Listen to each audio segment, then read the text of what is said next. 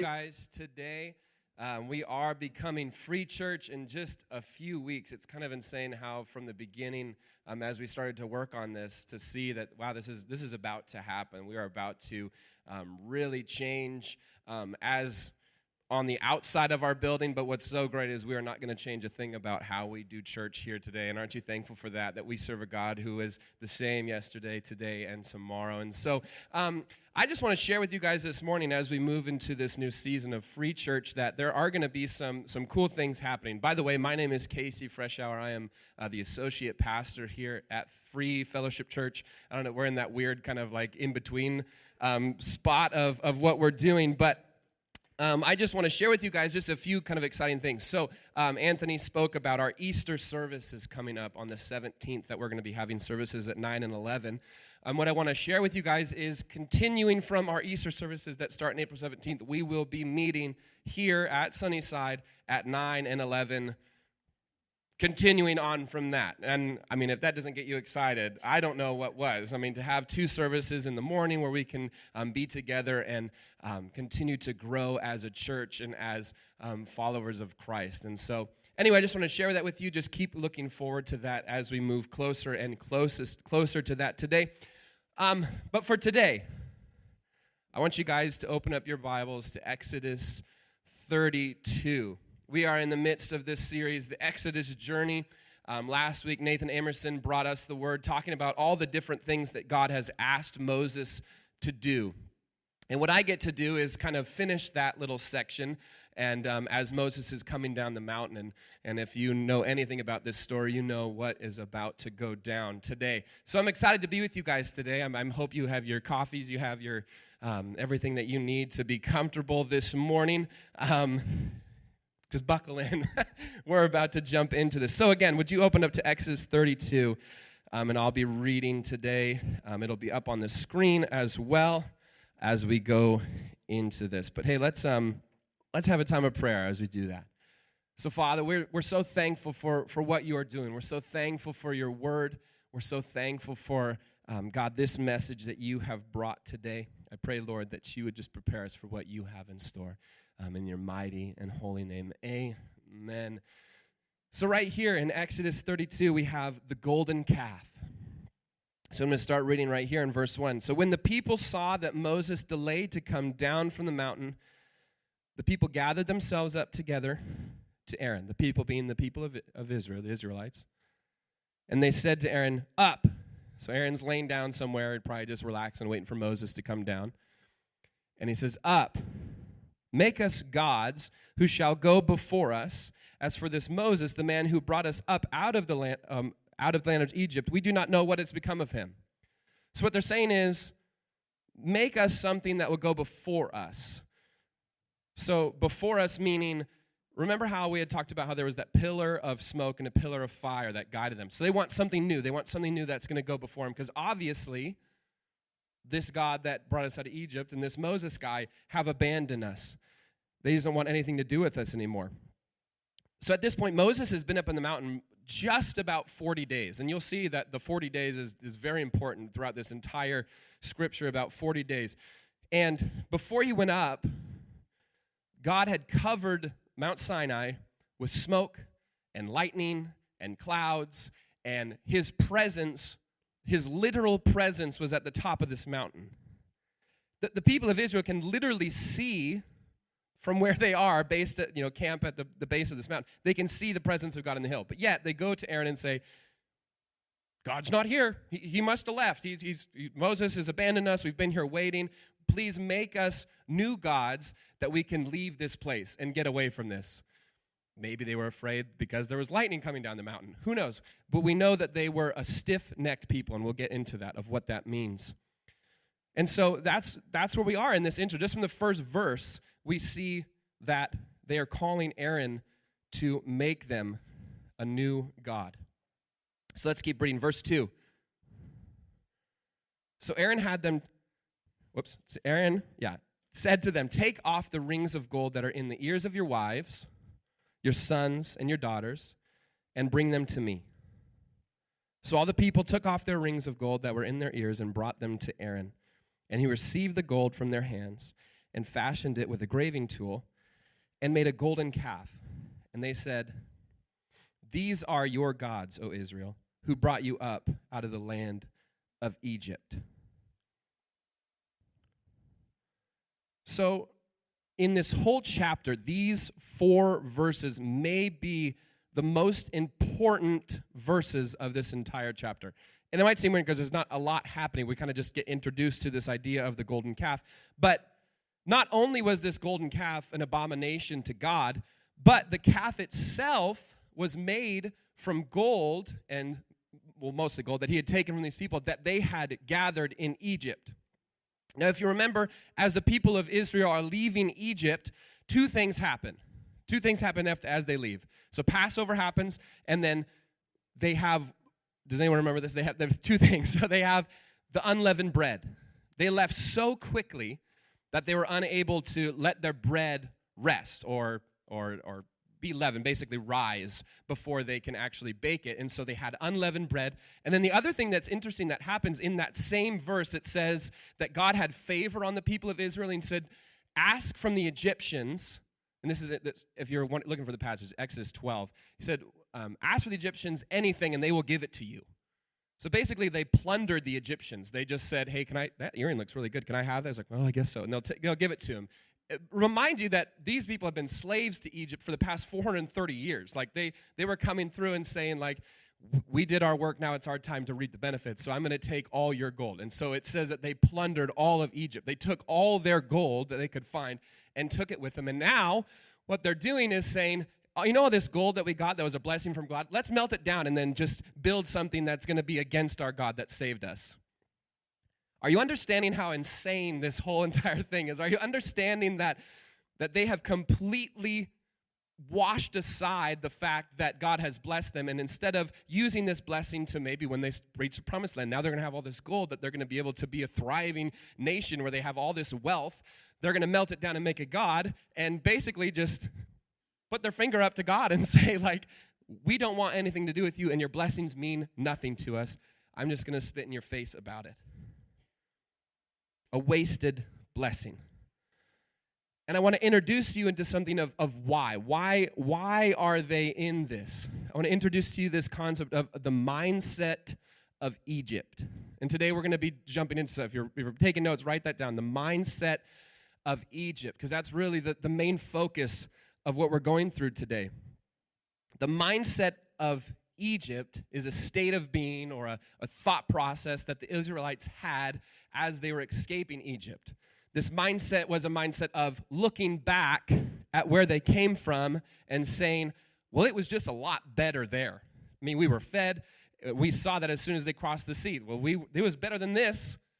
And they continue to have this mindset up to this point now where they're looking for a new God and they see, well, in Egypt, they had all these other gods that they worshiped and they seemed blessed. So why don't we just do what they did?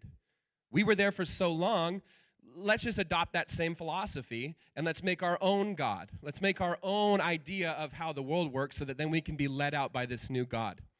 A mindset of Egypt. Now, don't, it's not an Egyptian mindset. I'm not saying that the people of Egypt are evil. What I'm saying is what they had adopted in that time has caused these people of Israel to completely disassociate themselves with the God who had saved them from Egypt.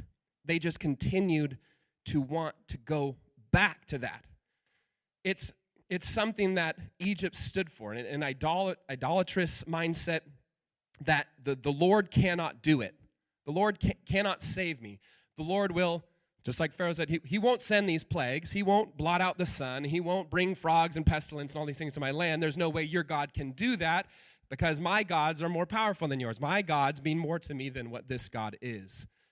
And so we see the people of Israel sitting in this mindset. And with a mindset like this, you can achieve nothing. You can achieve only to fall back to your old ways of sin, a mindset of looking back. There's two kinds of mindsets and as, as we've studied the way that the human brain works, specifically with like youths and, and all the way up into college age, there's really two kinds of mindset there's a growth mindset, and then there's a fixed mindset. A fixed mindset is someone who has a glass half full kind of mindset. A mindset that says, well, there's just no way I could do that because I've failed in the past before, because my family says I can't do it, or because I tried one time, but then someone came up to me and told me, I was like, that wasn't a very good job. And instead of taking it as like, okay, I need to work on getting better, it's just like, well, I can just never, ever do this ever again because some guy I don't even know just told me that, well, you're not really good at this. Do you understand what that is? So a fixed mindset. You are fixed on the idea that, that, that nothing could ever come good out of what you do. You are stuck in that. And then there's a growth mindset. A growth mindset is someone that when those things happen, when they come into times of tribulation or come through times where someone says, hey, you're not really good at this, is like, oh, okay, maybe, maybe I need to change the way I'm doing this. Maybe I need to adjust my trajectory so that then I can reach my goal. And throughout studies of doing this, they have found that people who have a growth mindset or who are taught to have a growth mindset are able to achieve far more in regards to scholastically, but also just in life, career wise, because their mindset isn't, I'm just going to give up at any moment I meet some sort of roadblock, or I'm going to stop because someone says I'm not good at that today. Well, the Israelites, the moment they became impatient with Moses, the moment they saw that maybe Moses has abandoned us, they immediately went to a fixed mindset mindset of Egypt. So let's talk about this new God they made. This new God that they have fashioned by their own hands. And Aaron has, has decided that this is the next, the right course of action in regards to what to do while Moses is gone. So let's pick up in verse 6. Or sorry, in verse 5. So when Aaron saw this, when he saw that there was now this golden calf, he built an altar to it and made a proclamation and said, Tomorrow shall be a feast to the Lord. And they rose up early the next day and offered burnt offerings and brought peace offerings. And the people sat down to eat and drink and rose up to play. Basically, they just wanted to party. They were going to party the whole night through because they had this new God that was going to lead them out to this place, out of Mount Sinai. And the Lord said to Moses, Go down, for your people who you brought out of the land of Egypt have corrupted themselves. They have turned aside quickly out of the way that I commanded them and have made for themselves a golden calf and have worshipped it and sacrificed to it and said, These are your gods, O Israel, who brought you up out of the land of Egypt. And the Lord said to Moses, I have seen this people, and behold, it is a stiff necked people, meaning an obstinate people, a stubborn people, people who don't want to go by the way of what God has told them, but wants to go by their own way, as we can see right here. A stiff necked people. Now, therefore, let me alone, and my wrath may burn hot against them, and I may consume them in order that I may make a great nation out of you. A few things to note. One, Aaron makes an altar before the golden calf. And when I was reading this originally, I thought, oh, he's he's making an altar to God on the side, like, well, we'll offer, we'll just offer up some animals to God on this side, and the golden calf, they can do that. But no, he says, look at this golden calf I made. Let us burn and sacrifice animals to this God. And he lays an altar right in front of it and says, This is the new place where you'll do that. But it is a tainted altar, a tainted altar, an altar to sacrifice animals to this new God. Then Aaron says, number three, Aaron wants to have a feast to the Lord, the true God, Yahweh, the, the, the, the, God who is up on that mountain like a few miles away from them. This seems kind of twisted. I mean, we're talking about offering a new God, sacrificing him, and said, but then tomorrow we'll have a feast to the Lord to, to, to say all the things that he's done for us. Do you see the, the idolatry is not just alone in this golden calf, but idolatry to even our God of saying, well, you're kind of a different God than what you've painted this picture to. I'm going to twist who you are so that you fit my needs, so that you fit the kind of person that I want to want to offer up sacrifices to, and I'll just paint this image of this golden calf and then and then make it kind of like something that you are. But the feast itself was tainted. And God doesn't even mention it to Moses because it literally means nothing to him. He, he doesn't say Moses, and then they're partying and, and having this big feast to me. He doesn't say that because he's like, I don't nothing about what they're doing has anything to do with me. I don't even notice, I don't even see it. I don't want anything to do with it. And this feast leads to all kind of revelry. Basically, they party the night away, like I said. Number four, God is going to destroy the Israelites.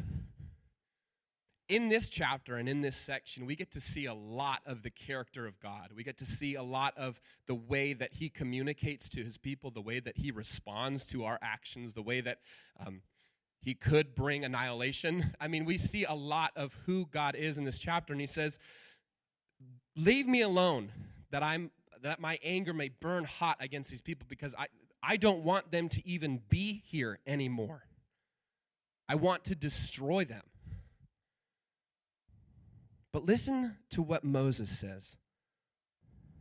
Because basically, what God is telling Moses right now is I'm going to destroy the people of Israel, but I'm going to spare you because you came up on this mountain to see me, and I'm going to make a great nation out of you. He's, he is changing the promise to be the people of Israel to be just Moses. I mean, we're talking about thousands and thousands of people that will perish, and Moses will be the only one who remains. And God says that I will bless you, I'll make you into a great nation. Everyone who comes from me, you'll be the forefather of this nation, you will be the representative of this nation, you will be the guy on top, you will be the number one dude. But what does Moses say? What does Moses say? Verse 11. But, but Moses implored the Lord, his God, and said, Oh Lord, why does your wrath burn hot against your people, whom you have brought out of the land of Egypt with great power and with a mighty hand? He's saying, God, what's the point? You brought us out here. Why are you going to destroy us now? Verse 12 Why should the Egyptians say, with evil intent did he bring them out to kill them in the mountains and to consume them from the face of the earth? What's the point of saving us? If now the Egyptians are going to look and say, well, that was strange. They put us through all this process and then they just go out into the, into the desert and die? What is the purpose?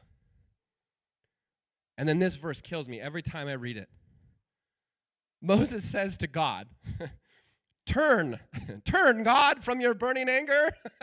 I mean, he sounds like the guy on like the side of the road who's just like, turn and don't don't burn. But he's talking to God. He's saying, God, stop, don't don't do this. He stands between him and the israelites and says hey t- turn around you know take a break take a breather go go take a cold shower. I don't know what you need to do whatever god does and so that your anger may come down so that you don't just destroy these people. Turn your disaster against your people.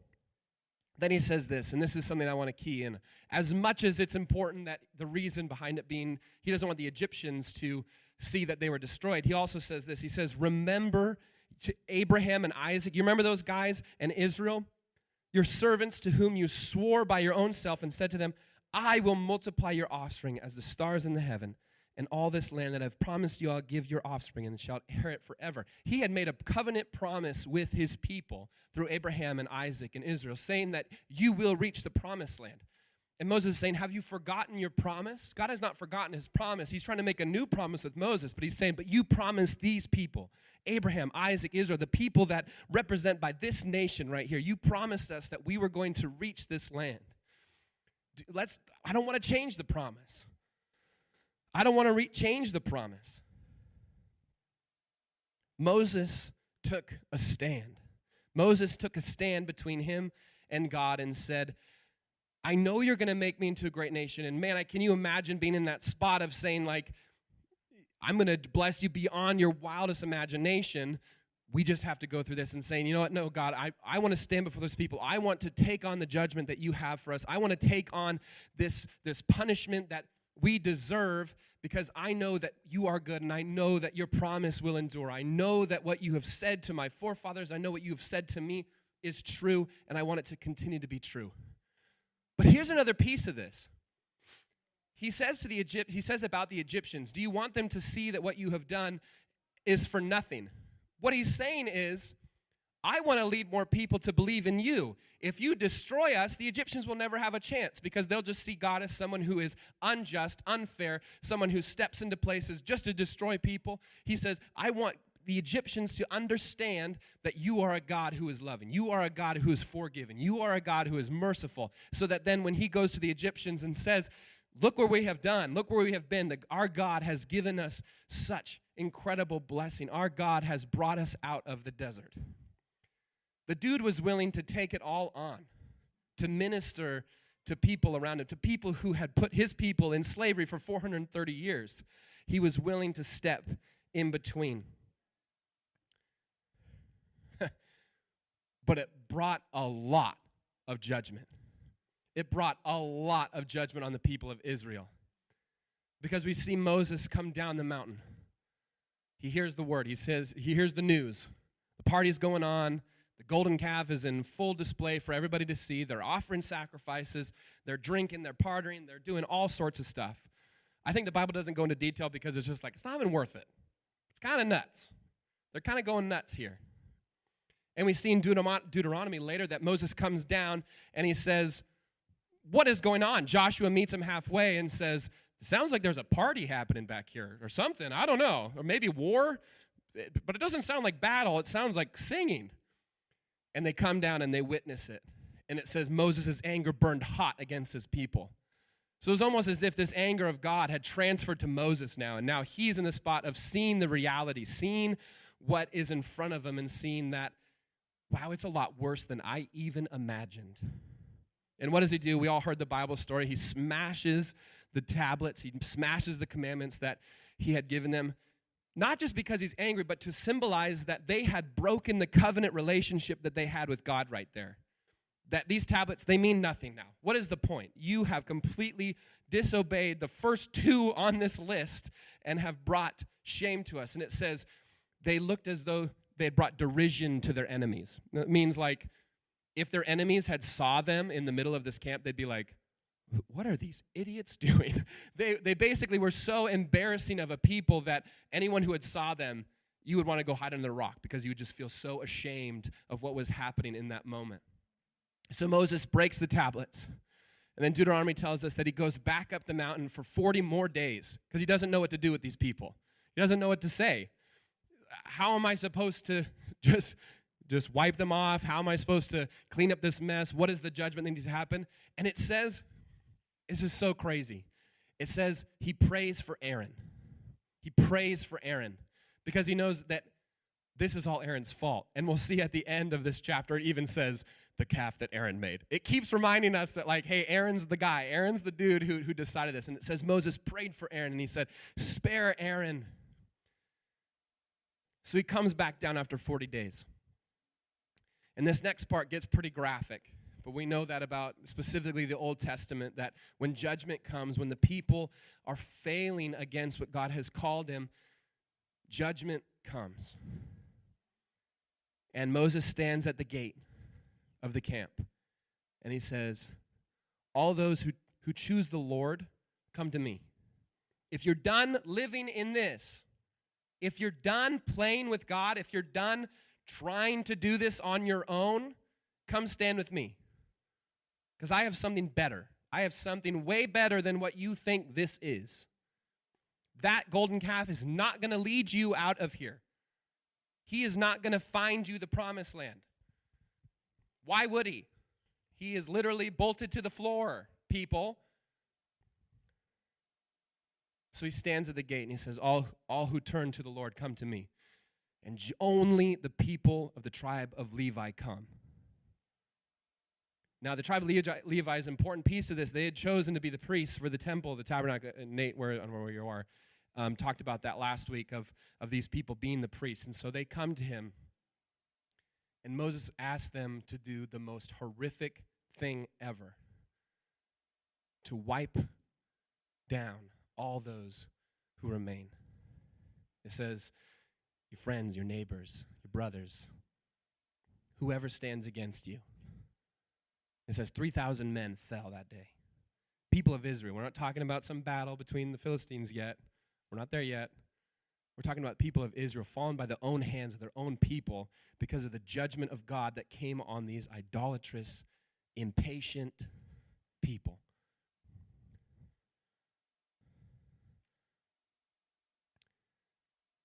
They walk out of that with this new covenant. Moses goes back up, and we'll read about that later. I want to remind you again that at the, all throughout this time, all throughout this process of them going through this judgment, the presence of God is sitting on the mountain. The presence of God is overseeing this entire thing. And I, I'm actually going to invite the band to come back up as we as we close out this section. I still have a few more things. The people's mindset was on Egypt. I had said that. Their mindset was we just need to go back. We need to just go back. And their mindset was not on the fact of the presence of God sitting before them with a promise a promise of, of redemption, a promise of a future, a promise of, of growth and a nation that thrives. This is a mindset that we all get stuck in. The mindset. The mindset that I can't do this. We can't do this. And then that thought in the back of our mind of saying, like, well, where is your God? Where is your God in these times when it, when it seems like there is no future, there is no next step, there is no direction. And we become impatient and we become people who just who just want something else who just want something else. And and then when that thought comes and we're just like well you're, you're right. You're right. I should just stop. I should just just be done. I don't want to do this anymore. But the mindset we need to have and what i want us to adopt today and something that I want you to continue to have is a mindset of the promised land, a mindset of a hope in the future. Because the future that is set in front of us is a future where Jesus Christ has already done all the work for you. A future where the promised land was reached and the promised land was continuing, and Jesus came and he brought through his life, death, and, death, and resurrection a hope for the future. And we have the promise of eternal life. At the end of verse 33, here back in Exodus 32, God makes an interesting statement to Moses as he's wrapping up this whole process with them. Moses is asking him, God, forgive us. Wash us clean. Don't, don't, and he says this don't blot us out of your book. Don't blot us out of your, out of your book. Don't blot me out of your book. I know that I know that we can do this. Please, Lord, forgive us. And he goes to battle for the people of Israel before God, praying for them, interceding for them. And God makes this statement in verse 33. But the Lord said to Moses, Whoever has sinned against me, I will blot out of my book. What he's saying is, Moses, it's going to happen no matter what. I, I, will blot you out of book. But then he says right after this, but now go. Verse 34 Go. Lead the people to the place about which I have spoken to you. He's saying, Moses, I could blot you out of my book. You just saw that the people of Israel were just wiped out. I could, at any moment, that could happen. But what I'm choosing right now and what I'm saying is, Moses, go. Go, Moses, and lead your people to the promised land. Lead your people to where they need to be, where I have told them need to be to be, because they are a chosen people. Now, this may seem like a, a very intense, it is very intense. As I was reading this, man, I, I had a lot of times where I was just like, man, this is intense. This is very intense. Here's what I'm not saying God has not blot you, blotted you out of his book. What I'm not saying is there is no hope. What I'm saying is there is a hope. What I'm saying is that God has chosen us, that God has chosen us to be his people. And that salvation just stands on the edge waiting for you to choose it, waiting you for to believe in the life, death, and resurrection of Jesus Christ but waiting for you to step into that next stage of your life and saying, I'm not going to go back to the old sins of my life. I'm not going to go back to that mindset the people in Israel had in Egypt. I'm going to go into the land of the promised land.